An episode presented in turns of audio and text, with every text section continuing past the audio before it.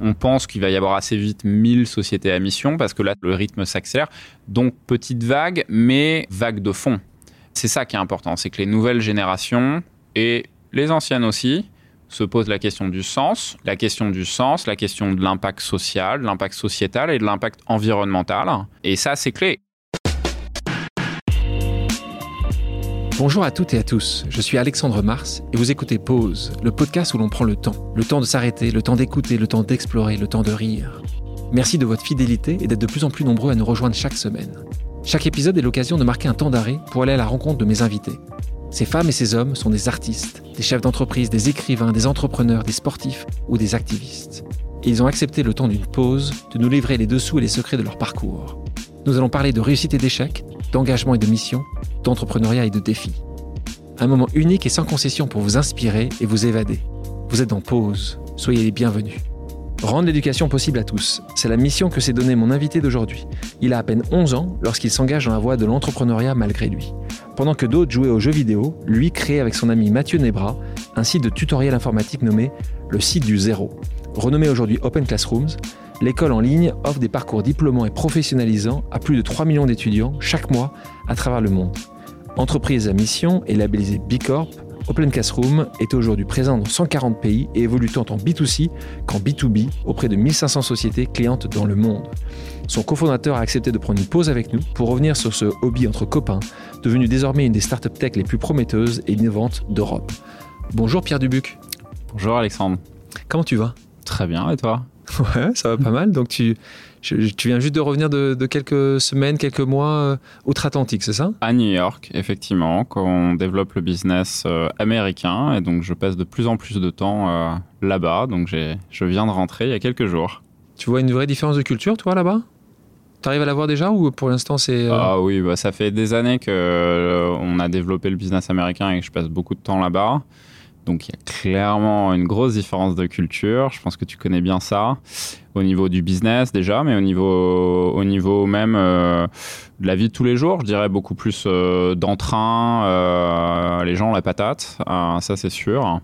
et puis là, avec le Covid, c'est vrai que c'est reparti beaucoup plus rapidement. il y a 2-3 mois d'avance par rapport au reste de l'Europe. Donc c'était une situation assez privilégiée euh, d'être là-bas à New York quand ici euh, il y avait encore le confinement et là-bas tout réouvrait et donc c'était une énergie euh, vraiment sympa à vivre. En préparant l'émission, j'ai lu que tu n'avais pas beaucoup aimé l'école. Hein. Alors ça m'a amusé parce que c'est étonnant d'ailleurs pour quelqu'un qui décide de dédier sa vie à rendre l'éducation accessible à tous. Est-ce qu'il n'y a pas là-dessus un truc assez marrant? Ça, ça, a presque du sens, je dirais. T'as été déçu? Euh, ouais, hum, moi je m'ennuyais pas mal à l'école euh, parce que euh, j'étudiais pas forcément ce que je voulais étudier, pas de la façon dont je voulais l'étudier, et j'ai été, j'ai oscillé entre être très bon et être très mauvais, le cancre de la classe, quoi. Et, ça me, ça m'ennuie pas mal. Et à côté de l'école, en fait, je faisais plein plein de choses pour apprendre des choses et faire des choses de mes mains aussi beaucoup, de créer. Et ça, ça me passionnait beaucoup.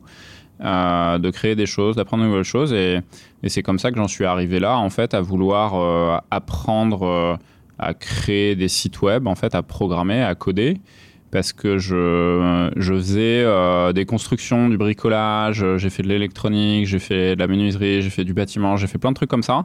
Mais le problème, c'est quand tu as 10, 11 ans, il faut une bétonnière et il faut des il faut tu faisais du, tu faisais du bâtiment euh, il faut euh, et tout ça ça coûte cher c'est un peu dangereux il euh, faut des matériaux etc et donc c'est compliqué. En fait je me suis rendu compte que tu pouvais avoir la même sorte de créativité puis la technicité qui va derrière l'apprentissage qui est intéressante. Mais, mais ça coûte rien. Parce qu'une fois que tu as un ordinateur, tu peux construire, déconstruire, reconstruire, recommencer à nouveau et ça coûte rien. Avant de rentrer sur cette, cette partie où tu, où tu crées euh, ta première entreprise, donc ta première qui est devenue qui est venue Open Classroom. J'avais reçu dans ce podcast euh, Jean de la Roche-Brochard, euh, qui est le managing partner de Kima Venture, qui me disait, c'était, ça m'amusait, lorsqu'il était enfant, il s'ennuyait, ça me paraît un peu similaire à toi, il avait hâte de devenir adulte. Toi aussi, tu avais hâte d'être grand, d'être... Ouais, je pense que même j'ai, j'ai été adulte, pas physiquement, mais mentalement très tôt. Et, et je me faisais même enfin passer pour un adulte alors que j'avais pas mué au téléphone. Enfin, j'étais très. ça m'ennuyait d'être enfant. Ouais, ouais, ça me Mais t'as grandi, as grandi où d'ailleurs? J'ai grandi dans le sud de la France, dans un tout petit bled à côté d'Avignon. D'accord, t'as plus d'accent. Tu l'avais encore l'accent ou t'as Non, alors je suis né normand et du coup quand j'étais enfant et donc euh, mes accents se sont annulés j'avais l'accent dans le sud et puis après je suis remonté à Lyon puis à Paris et plus tu remontes dans le nord et plus tu tues ton accent parce que sinon c'est compliqué. Donc euh, donc maintenant euh, j'ai pas d'accent du tout. T'avais des frères et sœurs ou pas? Ouais, j'ai un frère et une sœur. D'accord. T'es au milieu, t'es petit, t'es le grand Je suis plus petit, ouais. T'es le petit Je suis petit, ouais. Tu crois que ça a joué aussi sur euh, le petit, euh, le Benjamin C'est euh, on, te on te permettait beaucoup de choses, on te laissait faire plus? Ouais, je pense que mes, mes parents m'ont laissé faire un peu ce que, je, ce que je voulais dans mon coin. Ils savaient pas exactement tout ce que je faisais.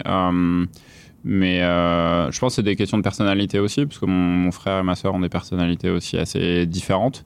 Mais en tout cas, c'est sûr que mes parents m'ont laissé faire. Et je pense que rétro, rétrospectivement, quand je vois les choses que j'ai faites, je me dis, mais. Euh, est-ce est que tu ferais la même chose avec tes enfants? Voilà, j'ai pas d'enfants actuellement, mais je me dis, est-ce que je, laisse, je leur laisserais faire ça? Euh, Waouh, euh, franchement, non, quoi. Mais en même temps, je me dis que c'est ça qui m'a amené là, donc je trouve ça aussi joli d'une certaine façon. Ils faisaient quoi, tes parents?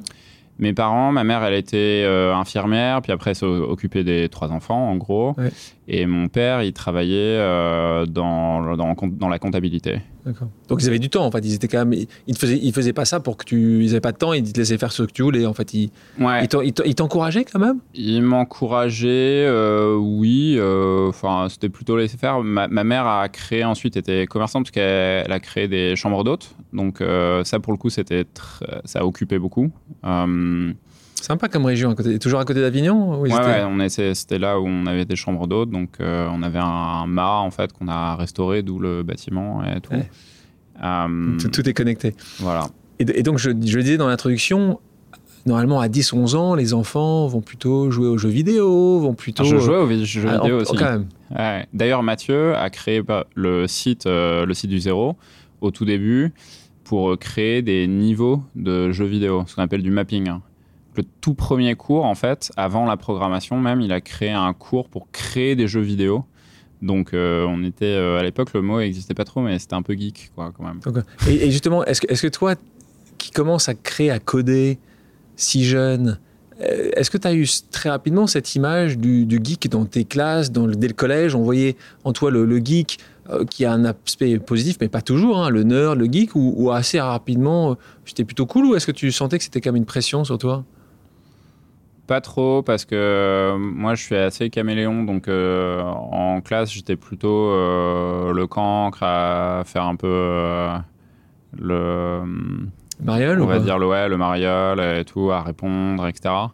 Donc, euh, non, je, m'adaptais en fait un peu à, l'audience. Mais, euh, mais au fond, euh, oui, j'étais, ça, me faisait, ça me faisait kiffer de, de coder, d'apprendre des, des, nouvelles choses. Donc, il y avait clairement un côté, un côté geek. Et, et après, euh, au lycée, en études supérieures, euh, bon, bah, après, tu changes quoi aussi et tu t'ouvres à d'autres choses. Mais... je connais l'histoire de, de, votre rencontre avec Mathieu. Alors, mais tu peux imaginer une rencontre comme ça quand tu as 20 ans, 25 ans, 30 ans, ton associé, mm-hmm. tu as 11 ans, Mathieu en a 13. Mm-hmm. Raconte-nous et, comment cette, cette, association se construit. Euh, sur, sur, la durée, parce que mm-hmm. ça continue. Raconte-nous comment tu, tu le rencontres à 11 ans. En fait, Mathieu, il a créé ce site, donc le site du zéro, euh, en 99. Et moi, j'ai un ami qui m'a parlé de ce site-là. Et donc, euh, je suis allé le voir. Je trouvais ça euh, voilà, intéressant. Et en fait, j'ai commencé à contribuer sur les forums du site. Il y avait des forums pour s'entraider, à apprendre à coder. Et j'ai commencé à répondre parce que j'avais déjà, quand, déjà appris un peu à coder. Donc, j'aidais des gens, en fait, je répondais. Euh, et, on est rentré en contact avec Mathieu euh, par le site. Donc on s'est connu par le site.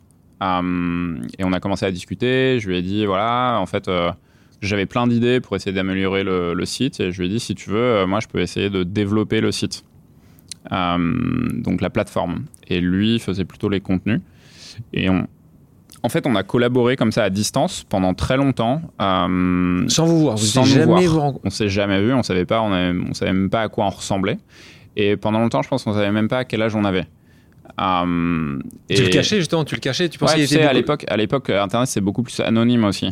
Il n'y avait pas, euh, enfin Facebook, compagnie n'existait pas, donc c'était euh, ICQ, MSN. donc là on a 90... Il y avait des pseudos. Là on a en 98. C'est 99, il a créé, puis moi je l'ai rencontré sur le site en 2001, donc c'était début des années 2000, et, et donc tout à distance.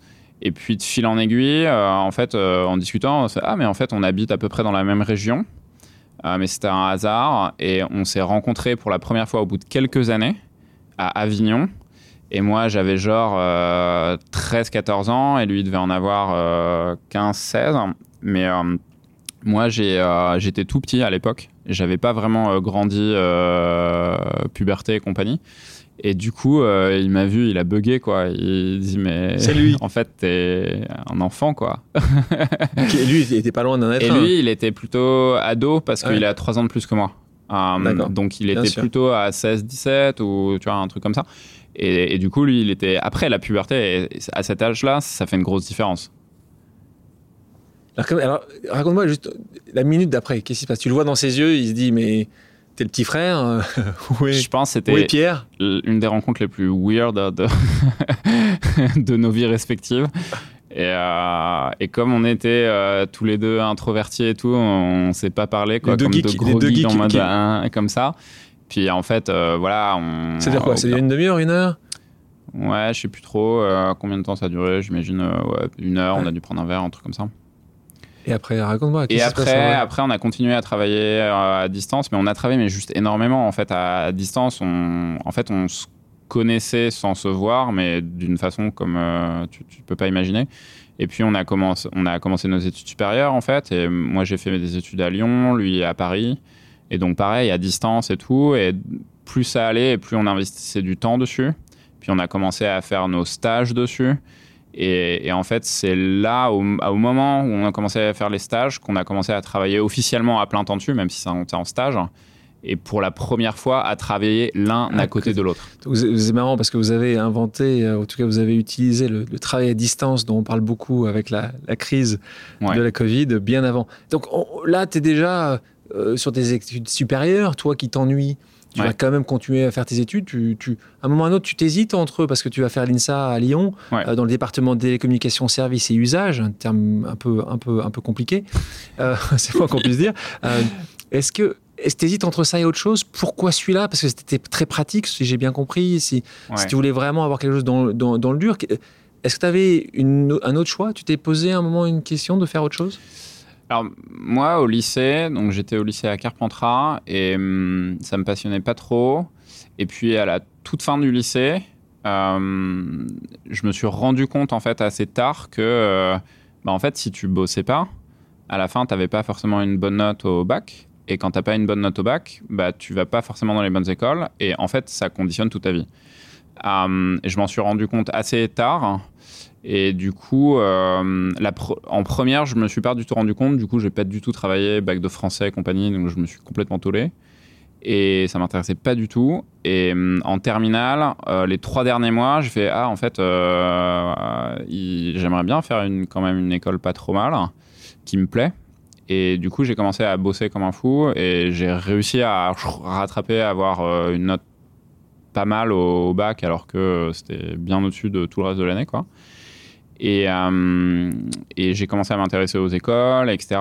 Et en fait, c'est là que je me suis rendu compte, notamment, euh, en fait, j'avais même pas entendu euh, le, le nom école polytechnique avant, en fait. Et donc, c'est là que tu te rends compte que, rétrospectivement aussi, que ton référentiel, ton réseau social autour de toi, bah, il conditionne un peu là où tu vas. Parce qu'en en fait, probablement que euh, j'aurais pu faire ce type euh, d'école, ce que j'ai pas fait. L'INSA, c'est très bien, hein, mais euh, et au final, j'ai postulé.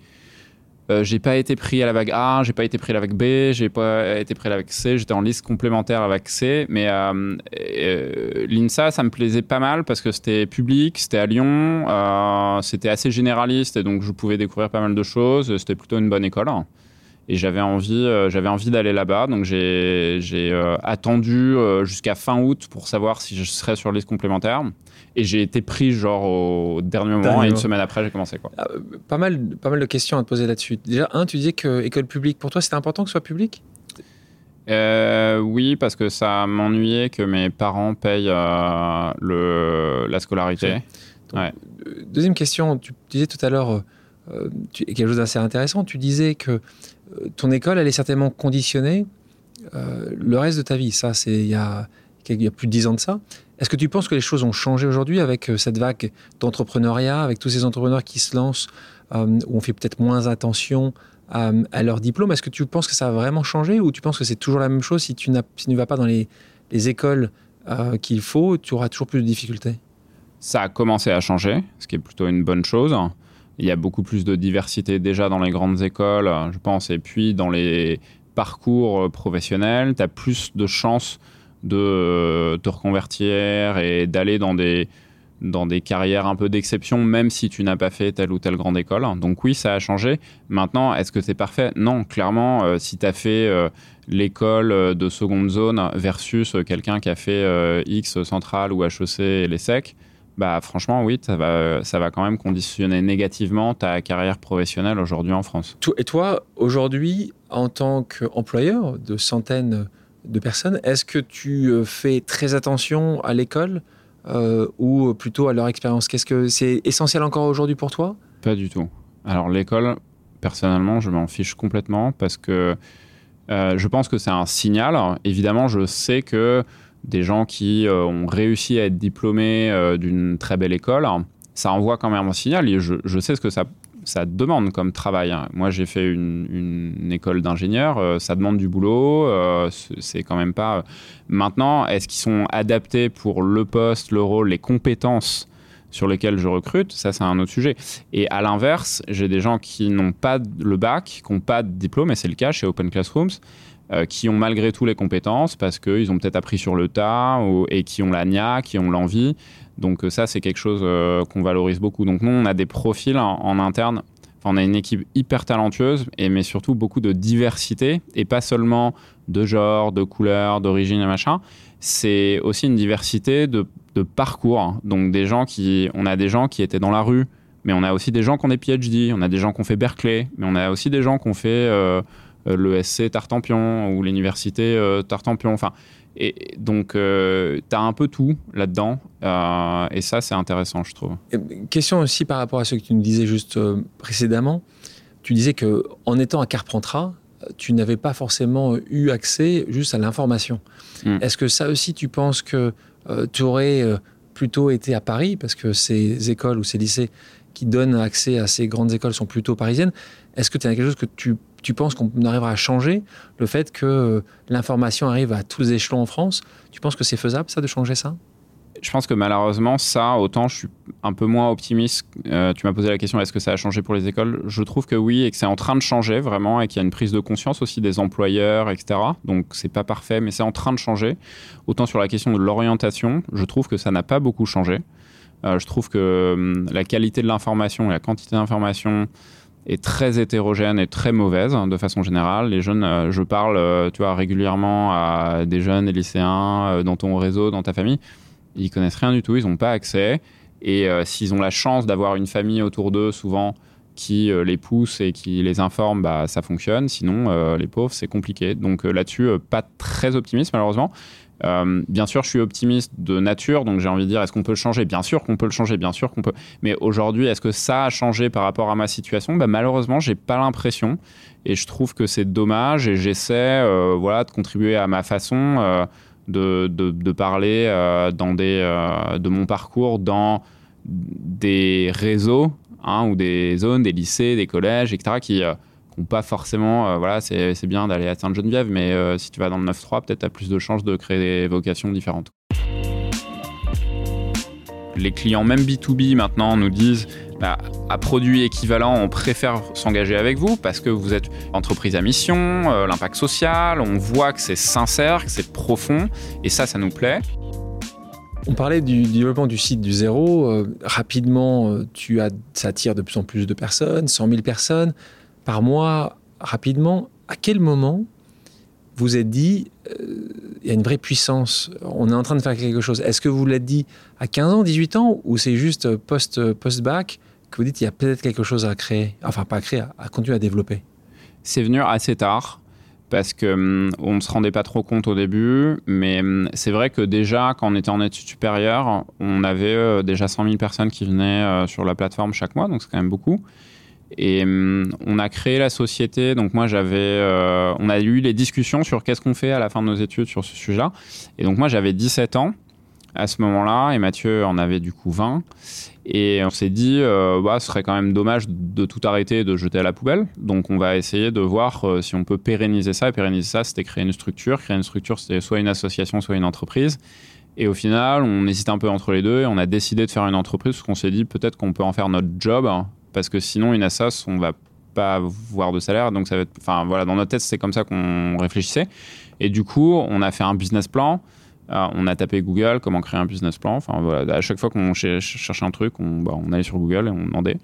Et on essaie de trouver. Et euh, donc, on a trouvé qu'il fallait faire un business plan, en fait. En fait, avant, on disait comment créer une entreprise. Puis, dedans, il y avait pas à pas. On te disait d'aller au grève du streaming du commerce. On savait pas ce que c'était. On a dit Google, grève du streaming du commerce. Ah, il faut un cabis. Hein, Google, cabis. Ah, il faut un business plan. Business plan. Google. Euh, et, business plan, on essaie d'apprendre un peu le truc. Et donc, euh, et donc, on a créé un business plan. Et dedans, je me souviens assez bien, et avec Mathieu, on avait dit en gros, bah, la fin du business plan, tu vois, c'est euh, quand on fait 100 000 euros de chiffre d'affaires. Donc notre horizon à ce moment-là, c'était de dire, voilà, si la, société génère 100 000 euros de chiffre d'affaires, bah, c'est un peu la fin de l'histoire, quoi, parce qu'il y a quoi derrière, en fait, c'est, tu, tu peux pas faire plus que ça, si tu veux. C'est, en fait, avec 100 000 euros, déjà, on confondait un peu chiffre d'affaires, euh, bénéfices, euh, charges, tout ça, c'était un peu trop compliqué. Mais du coup, 100 000 euros, ça paraissait tellement gros que tu disais, bah là, t'as fini ta vie, en fait. C'est avec ça. Voilà. Et donc, on en était là. Donc, c'est venu plusieurs années après, je pense à la fin de nos études, où on se disait, en fait, en fait, on voit l'impact. Je pense qu'on se rendait compte de l'impact qu'on avait sur les gens, parce qu'on avait énormément de témoignages de gens qui disaient, euh, j'ai eu mon diplôme grâce à vous j'ai trouvé mon job, je me suis reconverti, j'ai créé ma boîte grâce à vous. donc on commençait à faire un peu de chiffre d'affaires, puis on sentait qu'il y avait un truc qui, qui nous distinguait de l'école classique. Mais à l'époque, on n'était pas encore une école. Et euh, un jour, il y a le, directeur de la communication de l'école de Mathieu qui lui a dit euh, Mais en fait, Mathieu, si jamais un jour vous créez, créez une école, vous tueriez tout le monde. Et à ce moment-là, on lui a ri au nez. On lui dit, mais Tu sais comment il s'appelait? Jean Soma. Quelle, quelle école? À l'Effray. Jean Soma, si tu n'écoutes. Jean, Jean Soma, tu nous écoutes. Merci. Et, et pour nous, c'était ridicule parce qu'on voulait pas créer une école, on voulait créer un site web. C'était beaucoup plus simple. nous, ce qui nous aimerait, c'était le, le, web, le digital. Et pour nous, une école, c'était forcément un immeuble, des tables, des bureaux, un tableau, des profs, enfin le une infrastructure, une infrastructure et ça nous parlait pas du tout. Donc pendant des années, on s'est dit mais c'est pas du tout le modèle qu'on veut faire, qu'est-ce qu'il nous raconte? Et en fait des années après, on est revenu dessus et on s'est dit en fait ce qu'on veut faire, c'est l'éducation de demain. Donc, en fait, faire une école. Mais une école, c'est pas forcément l'infrastructure comme on l'entend. Ça peut être différemment et on va créer cette école-là. Tu parlais de, ce, tu parlais de ces, ces, questions que chaque entrepreneur se pose, en tout cas au, départ, au démarrage le CABIS, le business plan. Mm. Le, bouquin que j'ai écrit qui s'appelle Ose, justement, répondait, j'aurais aimé te, l'offrir à l'époque. Euh, moi, j'ai écrit justement parce que pour répondre à des questions que j'avais les mêmes questions que toi quand j'ai monté, ma, en tout cas ma première. Après, on a première entreprise. Après, on a d'autres questions qui arrivent. Et puis, c'est toujours intéressant d'avoir, de savoir ce que, ce que les autres ont pu faire ou les autres ont pu appréhender euh, euh, ces problèmes-là. prochaine étape importante, vous vous installez, vous avez des bureaux, vous vous installez en 2009 à dans les Hauts-de-Seine, à Bourg-la-Reine. vous commencez à embaucher du personnel. Bourg-la-Reine, c'est pas loin de chez vous? Ah. C'était l'endroit où vous avez le, mètre carré le plus, le plus abordable? L'explication, c'est que Mathieu, il est allé à l'école à L'Effray. L'Effray, c'est à Villejuif. Et il a essayé de trouver des bureaux euh, pas, trop, loin. de son appart, en gros. Et Bourg-la-Reine, il s'avère que c'est pas trop loin. C'était pas trop loin du RERB. Et donc, les prix euh, et les prix, on a trouvé un truc sous les toits à 700 euros par mois euh, des bureaux. Et donc, euh, voilà, c'était bien. Et donc, rapidement, une première levée de fonds. Toujours important d'indiquer ceux qui vous ont soutenu au déparrage, parce que là, c'est Capital. Voilà, Bravo merci. Alven, qui mettent euh, un, un ticket important pour vous à l'époque, très important. Ouais. Euh, Aujourd'hui, évidemment, par rapport à ce que tu as levé, c'est, ça fait pas grand-chose, mais à, à ce moment-là, c'est essentiel, 1,2 million d'euros. Euh, Tu, tu gardes un bon souvenir en tant qu'entrepreneur de cette première levée de fonds C'est compliqué, tu comprends vraiment euh, euh, ce monde-là, qui est un monde quand même très nouveau pour toi, le monde de la finance Très nouveau, on avait un leveur de fonds et hum, on comprenait pas trop ce qu'on faisait pour être franc, mais on avait déjà quand même une petite boîte parce qu'on faisait du chiffre d'affaires, contrairement à maintenant où tu lèves 5 millions sur un PowerPoint. À l'époque, on avait quand même euh, une, euh, une boîte avec du chiffre d'affaires et un produit et on avait des centaines de milliers de personnes euh, sur, sur le site d'utilisateurs et tout. Par contre, on savait pas du tout ce qu'on faisait. Euh, Tu étais bon en pitch? C'est toi ou c'était Mathieu qui- Non, c'était plutôt moi déjà à l'époque, Mathieu aussi, mais euh, on- on- je pense qu'on n'était pas bon sur quand même la majorité des choses, pour être franc. Euh, je pense qu'on était plutôt bon techniquement. Ouais. euh, mais le reste, non, on découvrait totalement. Et je, je te dis pas qu'on est bon aujourd'hui, mais, mais en tout cas. Vous avez appris. ouais, le- on a fait du chemin. Mais oui, on a pitché et, hum, et à l'époque, c'était ouais, assez difficile. Et au final, il y a hum, Alven qui nous a fait confiance, en particulier Jérémy Usan, qui était le directeur d'investissement à l'époque, est devenu rapidement partenaire et qui nous a suivis pendant plus de 8 ans. Et, je dois dire qu'il a investi sur nous, en gros, puisque euh, il a levé, enfin, il a investi euh, lors de notre levée, il a fait tout le tour.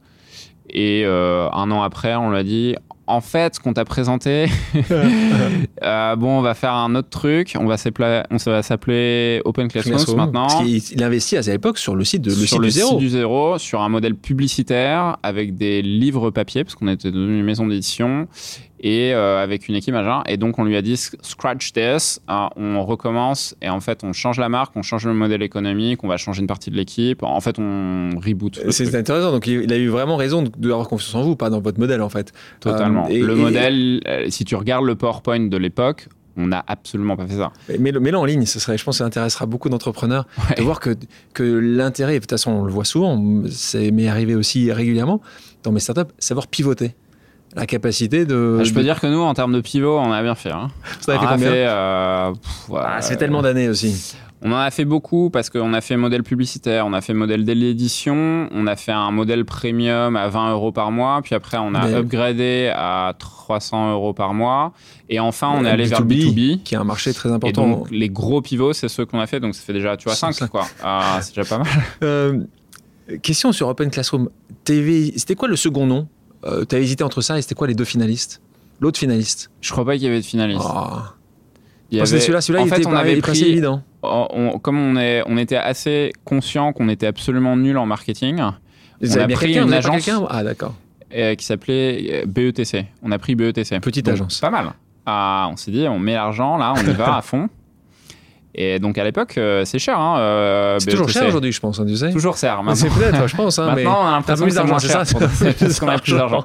Mais à l'époque, ça nous paraissait vraiment très cher. Il nous avait dit, normalement, il y a un zéro de plus. Donc, on a dit, ah, mais c'est quand même très cher. Et hum, ils ont bossé pour nous, ils nous ont fait des propositions, et toutes les autres propositions, on trouvait ça, mais nul à chier. Je m'en souviens tellement pas que je- vraiment, je m'en souviens pas. Et je crois qu'il y en avait un, c'était Learn Doobie ou un truc comme ça. Bah, allez, côté, tu, tu mauvais. partais du site du zéro quand même, qui était quand même pas. Les gars, pas- vous étiez- vous n'étiez pas, pas non plus Oui, très très mais bon. hein. moi, on m'a pas payé. T'avais 11 ans. euh, Et, et Mathieu, C'était pas mon métier, j'avais 11 ans, donc euh, s'il te plaît. Mais du coup, on a, euh, on avait Open Classroom, et, et ça, on trouvait ça plutôt pas mal. Euh, on aurait voulu euh, faire peut-être plus court et tout, mais les marques étaient prises, donc on est allé sur Open Classrooms. Ah, et au final, euh, OC maintenant, donc. euh, et au final, Ouais. on est plutôt content. ah, plutôt content. Tu, tu trouves que C'est un peu long. c'est un peu long. Et il y a un le S, tu vois, tu vois, Ouais. tout à l'heure, tu l'as pas dit le Ouais. S, t'as dit Open dit, Class. ouais. Et moi, j'ai dit Open Classrooms parce que c'est quand sûr. même moi qui ai choisi la raison. marque à un moment, donc je m'en souviens. Mais les gens ont oublié le S Ils et oublient, c'est ouais. un peu long, donc. euh, Moi, je dis toujours OC, tu sais, la vérité, c'est quand je suis en je dis OC. ouais, voilà. ouais. Mais la marque, c'est Open Classrooms, c'est pas OC. Hein, et les gars, avec euh, tout ce qui écoute, avec un S à la fin de room, parce qu'évidemment, il y en a plus, il y en a plus qu'une, parce que c'est ça la, la puissance du modèle.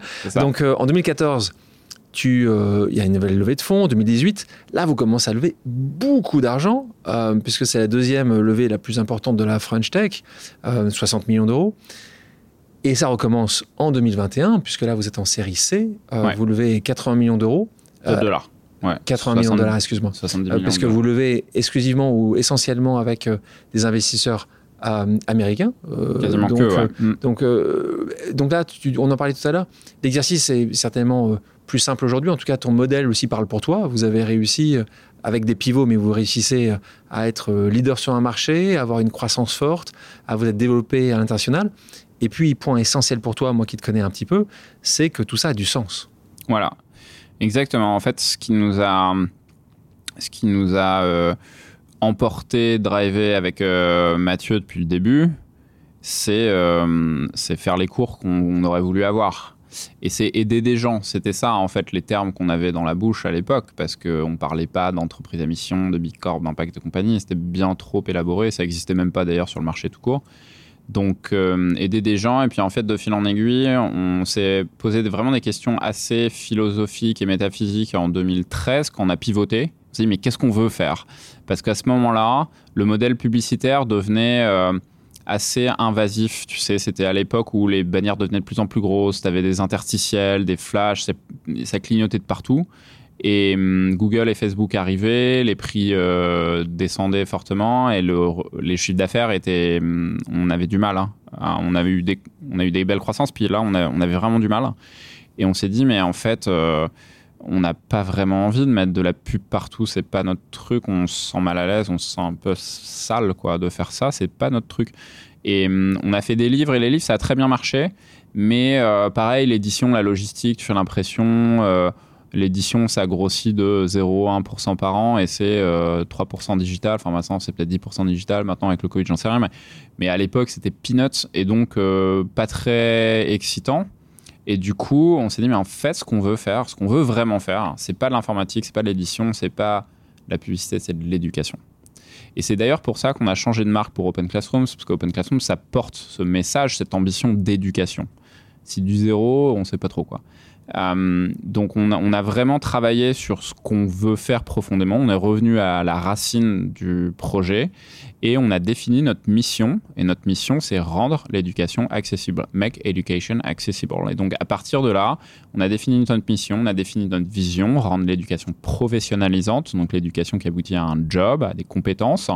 On a mis ça dans nos statuts, on a défini toute la stratégie d'entreprise autour de ça. Avec la loi Pacte, on est devenu entreprise à mission, puis récemment certifié B Corp, etc. Mais pour nous, la stratégie d'entreprise, c'est la mission. Et la mission, pour nous, c'est de l'impact social. On le mesure par le nombre d'étudiants qu'on place dans l'emploi. Tu parles d'entreprise à mission, euh, quelque chose de très important euh, pour toi. Tu as, des rapports sur ces sujets-là, tes, tes employés le sentent, le voient. Est-ce que tu penses qu'une entreprise qui ne se préoccuperait pas aujourd'hui de ces enjeux sociaux, sociétaux, euh, aurait une chance de se développer aussi bien? Est-ce que tu penses que toi, tu l'as fait assez tôt, mais est-ce que tu penses qu'aujourd'hui, cette vague est une vague qui se- peut se considérer être un tsunami sur- pour les gens qui n'ont pas, qui pas vu? Je pense que pour l'instant, c'est encore une bébé vague hein, plutôt qu'un tsunami, mais je pense qu'à long terme, ça va le devenir. C'est une bébé vague parce qu'aujourd'hui, des entreprises à mission, en France, il y en a 200. Donc, c'est pas Très non peu. plus un nombre colossal, mais en même temps, il y en avait zéro. Et puis, ça prend un peu de temps parce que tu changes quand même tes statuts, tu dois aligner tout le monde, etc. Donc, ça existe le statut que depuis à peu près deux ans, deux ans trois ans Récent. c'est récent. Euh, on pense qu'il va y avoir assez vite 1000 sociétés à mission parce que là, le rythme s'accélère. Donc, euh, petite vague, mais euh, vague de fond. C'est ça qui est important, c'est que les nouvelles générations et les anciennes aussi se posent la question du sens. Le Covid a renforcé ça d'autant plus. La question du sens, la question de l'impact social, de l'impact sociétal et de l'impact environnemental. Et, et ça, c'est clé. Et je vais te donner un exemple assez bateau, mais, mais, mais très juste, c'est que euh, l'Europe s'est engagée vers la neutralité carbone en 2050. Ça va impacter toutes les entreprises. En France, dans quelques années, le timing reste à définir, il va y avoir une obligation, ça va peut-être d'ailleurs arriver avec la loi climat en cours de discussion. Euh, les, les entreprises vont avoir une obligation de faire un bilan carbone, et puis, à un moment, d'aller vers la neutralité elle-même, ou de contribuer plutôt à la neutralité carbone. En tout cas, de réduire leurs émissions, de le mesurer, de le publier, etc. Donc, ça, ça va devenir la loi. Donc à partir de là, si ça c'est que juste l'environnemental, mais c'est pareil, on a l'index égalité homme-femme, plutôt. on a un certain nombre de critères ESG, dont on appelle, ou RSE et compagnie, qui deviennent obligatoires mais qui deviennent aussi euh, non seulement obligatoires par la loi, mais aussi une condition de survie sur ton marché pour tes clients, tes consommateurs, tes employés, etc. Donc je pense que c'est une vague de fond, mais on n'en est qu'au début. Est-ce que toi, tu vois déjà, en étant aussi un marqueur aussi important, à avoir un impact sur ta manière de recruter les talents, ta manière de même vendre tes produits, ou c'est plutôt en interne par rapport au recrutement? Tu le vois aussi dans, tes, les, dans le B2B, dans les entreprises que tu vas aujourd'hui démarcher. Est-ce que tu vois ça comme un, facteur positif et même important dans ton développement? Absolument, je pense que c'est une vision qu'on a développée qui est totalement holistique, c'est-à-dire qu'elle impacte bien sûr le recrutement parce qu'on recrute des gens qui sont alignés à cette mission, à ces valeurs et d'ailleurs qui sont attirés par ça. Et donc nous, ça nous fait une marque employeur qui est attractive, qui nous permet d'attirer plus de gens et de les retenir. C'est un avantage dans la marque commerciale puisque les clients, même B2B maintenant, nous disent bah, à produit équivalent, on préfère s'engager avec vous parce que vous êtes une marque, euh, voilà, euh, entreprise à mission, euh, l'impact social. On voit que c'est sincère, que c'est profond, et ça, ça nous plaît. le B2C, évidemment, hein, quand tu vois le nombre de, clients maintenant, B2C de consommateurs qui cherchent des marques qui soient engagées sur l'environnement, qui soient B Corp, qui soient etc. et enfin, même côté investisseur parce que les investisseurs aujourd'hui cherchent à mettre leur, argent notamment sur des entreprises à impact, avec euh, entreprises typées ESG. Euh, et ça, ça c'est un atout pour nous. Pourquoi? Parce que jusqu'ici, les investisseurs s'intéressaient que aux entreprises à forte croissance économique et financière. Maintenant, elles, veulent aussi de l'ESG, sauf que celles à forte croissance et ESG, bah, il n'y en a pas beaucoup. Et donc, la rareté fait les prix, donc l'offre et la demande, tout ça, tout ça. Donc, comme il n'y en a pas beaucoup, bah, les prix montent, c'est bateau. Donc, même, même si les valorisations, ne pas non plus être uniquement là le, critère de, développement d'une entreprise. Non, mais en fait, ce qui est intéressant dans cette vision, c'est qu'avec cette stratégie holistique autour de la mission et de l'impact, on apporte de la valeur ajoutée à chaque interlocuteur. Donc ça nous permet euh, de dire aux investisseurs que tu sois d'accord ou pas d'accord, d'une, c'est le marché, mais surtout, tu as un avantage à le faire. Le consommateur a un avantage à le faire, l'employé a un avantage à le faire, le partenaire, le client B2B, les institutions. Donc si tout le monde a un avantage à le faire, bien sûr, et c'est pas au contraire d'une autre vision qui est euh, une vision où on pense que euh, l'ESG, l'impact et la mission prendrait de l'argent et du profit. Et donc se dire, euh, ah bah on va prendre 10% de nos profits, on va les donner à une fondation, c'est très bien, mais du coup tu fais 10% de profit en moins. Ah, c'est ballot. Moi, mon cœur de business, c'est de faire de l'impact. Donc plus je fais de business et plus je fais de pognon, bah, plus je fais d'impact. Et plus je fais d'impact, plus je fais de pognon. Et ça, quand ce modèle il est purement aligné, c'est là que ça devient euh, vraiment explosif et que tu n'as pas besoin de faire de, trade-off de, entre l'un et l'autre. Voilà, entre on, on, parlait de Bicorp, comme tu le sais, et tu connais la, structure qui, qui, est une structure d'investissement qui s'appelle Bliss, qui est la structure que, que je dirige, que j'ai lancée en parallèle avec Epic. Euh, c'est le premier fonds d'investissement Bicorp, donc euh, un sujet très important. Et je suis parfaitement aligné avec toi, la capacité de faire les deux, de pouvoir amener une certaine croissance financière, mais aussi avoir un impact en même temps et pas faire une décider l'un par rapport à l'autre. Je, parle de ça parce que je parle de Bicorp. Tu parlais de Bicorp. Pourquoi Bicorp en plus d'entreprises à mission? Est-ce que pour toi, à chaque fois qu'il y a un de ces sujets-là, tu vas l'ajouter euh, parce que pour toi, il est important de, de, d'être qualifié justement sur tous ces différents critères ou parce que justement, Bicorp, euh, l'entreprise à mission est très franco-français et tu avais besoin d'autres choses internationales euh, Pourquoi le Bicorp?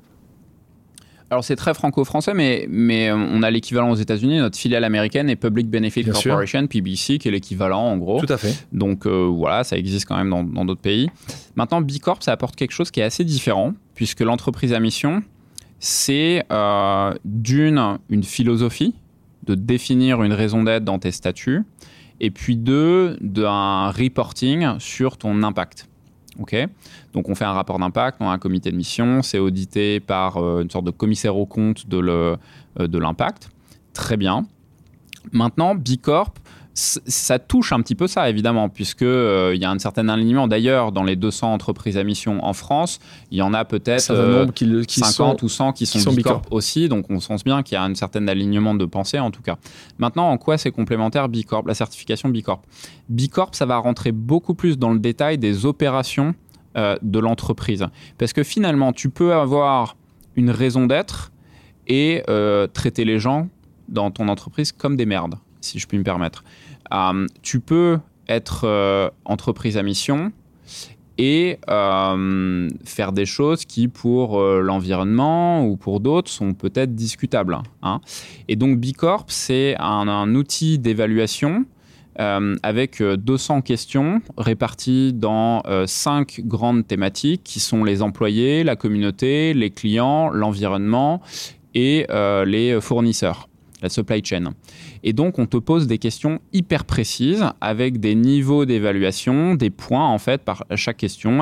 tu peux gagner 0,1 point, 2 points, 0,5 points à chaque fois suivant le niveau. Et c'est audité. Donc, on te dit Combien de femmes tu as, dans ta direction Est-ce que euh, tu as des personnes en situation de handicap? Est-ce que euh, tu mesures ton bilan carbone? Est-ce que tu as réduit ton bilan carbone d'année en année? Est-ce que tu es carbone neutral? Euh, Combien de déchets tu produis? Et tu noté. Et noté. Et donc, tu es noté sur 200, sur 200 points maximum pour être certifié, il faut 80 minimum. Alors tu te dis, c'est moins que la moyenne, c'est quand même pas très compliqué. Bon, en fait, une entreprise lambda, elle a 50. C'est hyper dur. C'est vraiment hyper dur. Et donc, d'ailleurs, c'est d'ailleurs c'est intéressant. Vous pouvez trouver ça sur le site de Bicorp parce que c'est quelque chose on a l'obligation de donner son nombre de points. C'est public. c'est public. Il faut aussi continuer à améliorer ce nombre-là de points euh, tous les 18 mois. Je crois que ton score était d'un peu plus de 100, toi. C'est ça, exactement. C'est quand même, et vous avez eu cette, cette, certification au début de l'année 2021. C'est ça, donc c'est la première fois qu'on faisait l'évaluation. c'est un, un, très beau, c'est un très, beau... un très beau premier score, très beau. puisque en général, la première fois, tu ne l'as pas, euh, souvent, et puis en général, tu t'améliores pour passer le seuil de 80. comme toi avec l'INSA.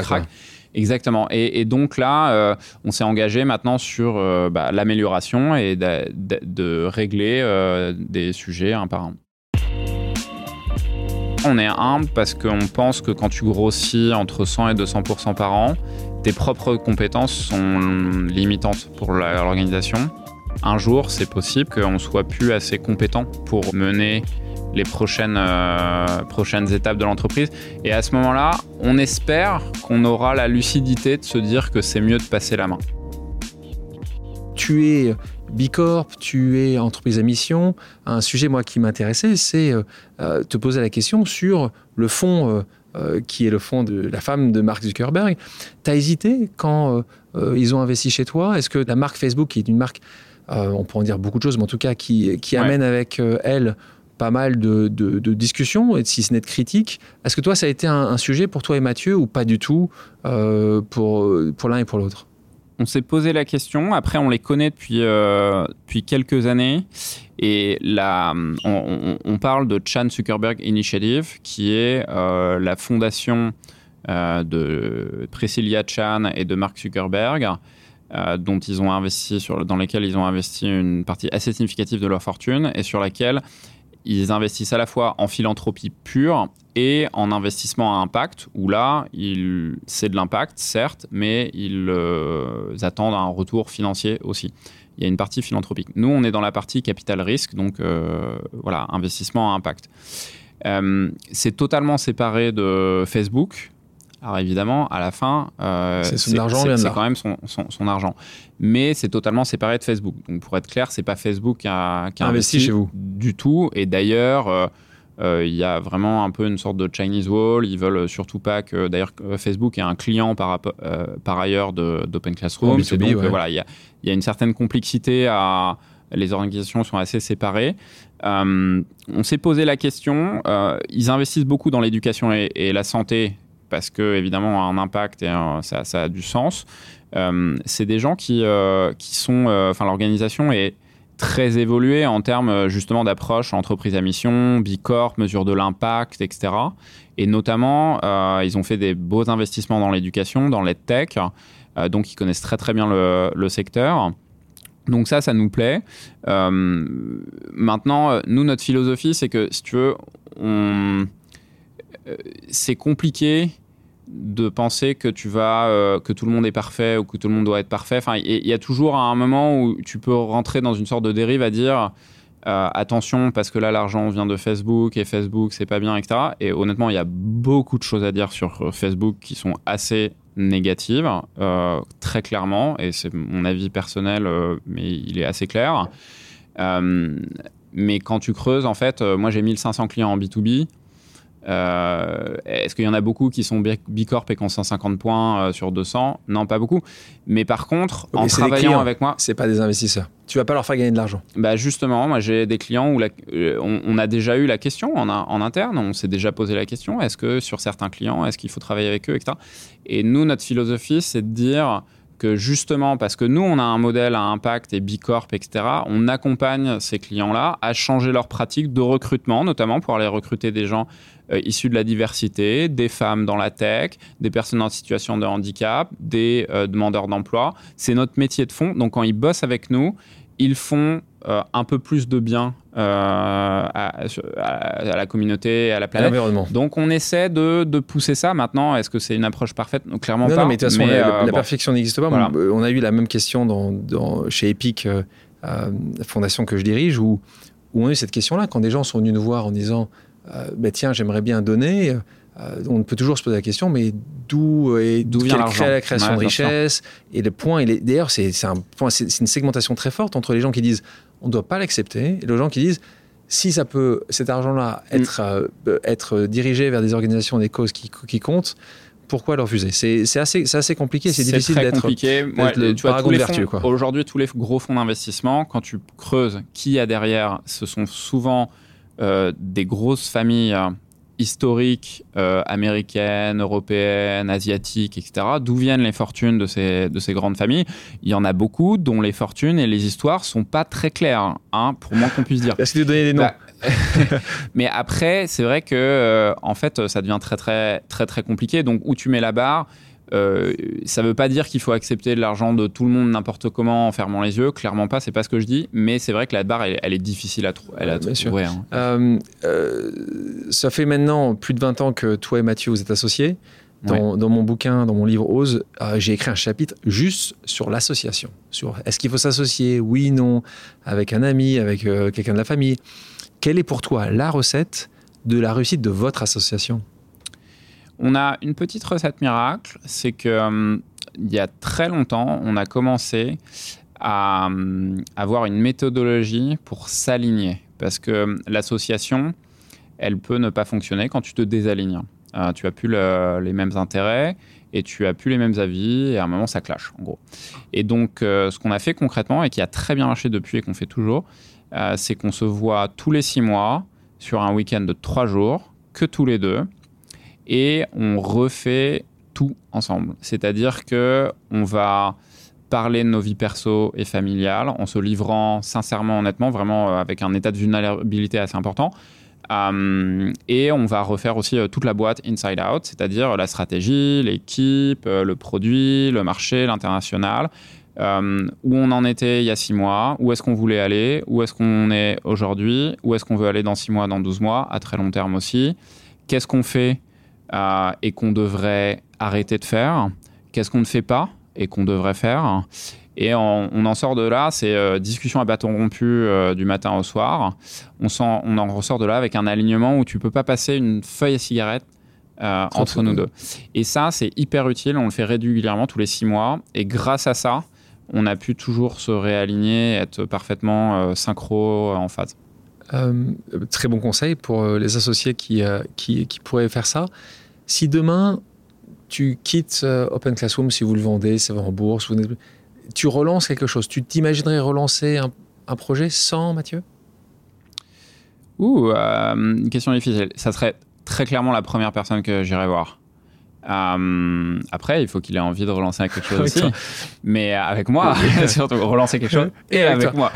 Mais euh, oui, ça serait. Il est très très clair que je lui en parlerai et j'aimerais euh, le faire avec lui s'il en a envie. On fait une petite pause amicale. Le principe est simple c'est quelqu'un qui te connaît qui va te poser une question. On écoute. Une question pour toi, Pierre. de, tous les moments qu'on a vécu ensemble avec la boîte, lequel d'entre eux t'a le plus particulièrement ému? Question de Mathieu Nebra, donc, ton cofondateur.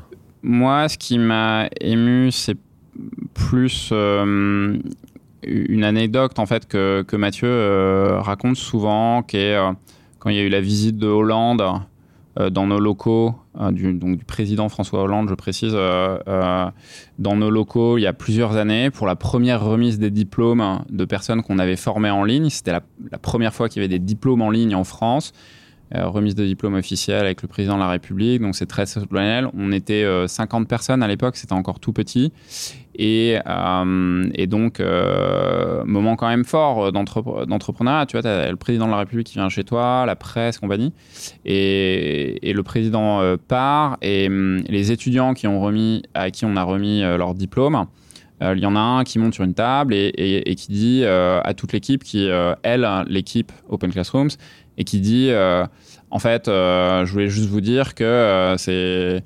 Enfin, vous avez changé ma vie et, voilà, grâce à vous, qui raconte son histoire, qui est absolument poignante et qui te fait chialer vraiment. Et, et Mathieu raconte ça en fait en disant, raconte ça souvent en disant en fait, ça l'a plus marqué ce moment-là que la visite et le président lui-même, et ça l'a plus touché. Et, ce qui m'émeut, en fait, là-dedans, c'est euh, à quel point Mathieu, euh, il est vraiment euh, attaché aux gens de l'équipe et aux gens qu'on forme, hein, finalement. Et, donc, en fait, quand il me pose cette question, ce qui me vient tout de suite à l'esprit, c'est je suis ému par lui, en fait. Tous les deux, justement, dans vos, dans vos week-ends de trois jours, vous voyez où Open Classrooms dans dix ans? Alors dans 5 ans, on voit Open Classrooms en 2025 euh, euh, formant et plaçant un million d'étudiants par an dans l'emploi. Euh, donc on veut être une école qui forme un million de personnes, qui les diplôme et qui les place. Combien de pays? Chaque année on a déjà des étudiants dans 100 pays, en fait, donc c'est un peu. Le nombre de pays n'est pas forcément ce qui nous intéresse. Non, c'est pour juste. La question plutôt pour les gens qui nous écoutent, de voir que c'est pas qu'en France, le million de Bien sûr, ouais. On, a, on est principalement en Europe, en France, au Royaume-Uni, aux États-Unis, en Afrique et en Asie, notamment au Japon. Un million de personnes formées chaque année. Et placées dans l'emploi. Placées dans l'emploi. C'est ça qui est important. C'est l'impact. La formation pour la formation, très bien. Mais non, ce qui est intéressant, c'est l'amélioration de l'employabilité, trouver ton premier job, retrouver un job, avoir une promotion, créer une boîte. C'est ça qui nous intéresse. Et dans des nouvelles thématiques, tu réfléchis continuellement à de nouvelles thématiques, nouvelles formations? Ouais, Vous avez une équipe qui réfléchit et qui regarde ce qui est en train de se passer? Bien sûr, on a, on a déjà couvert une cinquantaine de métiers, métiers du numérique, de la tech bien sûr, toutes les fonctions transverses de l'entreprise, le business, le management. Euh, on réfléchit là au domaine de la santé, on réfléchit au domaine euh, de la transition énergétique, de l'industrie, de la supply chain, des services à la personne. Enfin, voilà. Euh, rachat, est-ce que est-ce que tu as déjà été approché pour ça? Est-ce que tu te vois un, jour après 20 ans à diriger l'entreprise tu, tu, penses que c'est quelque chose que tu vas, tu vas un jour quitter? C'est pas notre souhait. Euh, on a envie de continuer, on, est motivé à continuer parce qu'on pense qu'on peut créer le leader dans une catégorie qu'on définit comme Education to Employment, qui est l'éducation vers l'emploi, euh, qui est un très très très gros segment, et on a pour ambition de devenir le leader dans le monde. On pense qu'on peut le devenir, on est très motivé pour ça. Euh, mais à la fois, on est humble parce qu'on pense que quand tu grossis entre 100 et 200% par an, tes propres compétences sont limitantes pour l'organisation. Donc on pense humblement que un jour, c'est possible, probable, qu'on soit plus assez compétent pour euh, mener les prochaines, euh, prochaines étapes de l'entreprise. Et à ce moment-là, on espère qu'on aura la lucidité de se dire que c'est mieux de passer la main. Euh, mais on espère, parce que je pense que c'est très difficile d'avoir cette lucidité, pour l'instant, on a l'impression qu'on a réussi à passer euh, d'une étape à l'autre avec plus ou moins de douleur, de sang, de larmes, souvent beaucoup d'ailleurs. Mais, euh, mais pour l'instant, on est toujours hyper motivé. Donc, on a été approché plein, plein de fois, mais, mais ce n'est pas quelque chose qui, qui est sur le, la table. Je te propose de faire une seconde pause amicale. Bonjour Pierre. J'ai vu la force d'Open Classrooms au moment où nous avons créé ensemble Objectif IA. J'ai vu aussi la contribution d'Objectif IA à la formation de cadres d'entreprise, mais aussi de fonctionnaires. Je pense notamment à la gendarmerie. Ma question est la suivante. À partir de quand Open Classroom se positionne sur certains des métiers de l'éducation nationale pour former des lycéens au baccalauréat, euh, à des sections européennes, donc à l'enseignement par exemple en langue, et à la formation des professeurs. Question de Laurent Bigorgne, euh, qui est euh, président de, Agir pour l'école, mais aussi du think tank Institut Montaigne, qui connaît donc extrêmement bien le marché et le sujet de l'éducation en France. Quelqu'un de brillantissime qui te pose cette question-là. Alors, comme on est très concentré sur notre vision d'aller vers l'emploi, on va redescendre sur le lycée professionnel, sur euh, les un peu plus jeunes, mais dans un objectif professionnalisant. On va et on a déjà d'ailleurs des formations sur la pédagogie, des formations de formateurs, des formations d'ingénieurs pédagogiques, mais aussi des formations de profs. Donc ça, on le fait déjà.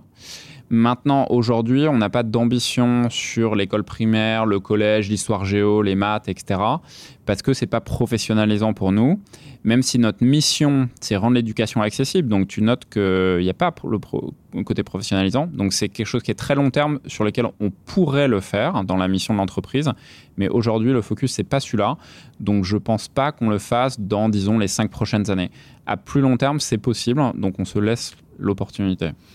On parle de succès, tu en as parlé aujourd'hui, euh, les succès et la croissance de, Open Classrooms. Euh, le chemin d'entrepreneur est aussi euh, bâti autour d'échecs. quel été pour toi le plus gros échec?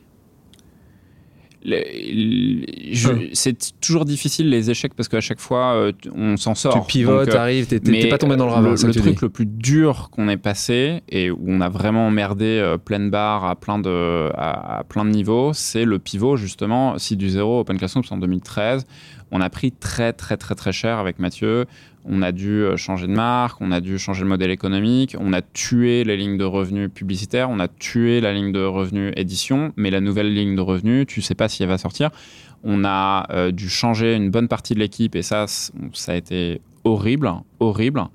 Euh, donc ça, c'était vraiment, vraiment très dur et, vit, on l'a mal vécu. Euh, maintenant, ça nous a aussi euh, forgé le caractère, comme on dit, et on a pris plein de choses. Et maintenant, on est hyper fort sur euh, certains points, je pense, parce qu'on était hyper nul à, l'époque.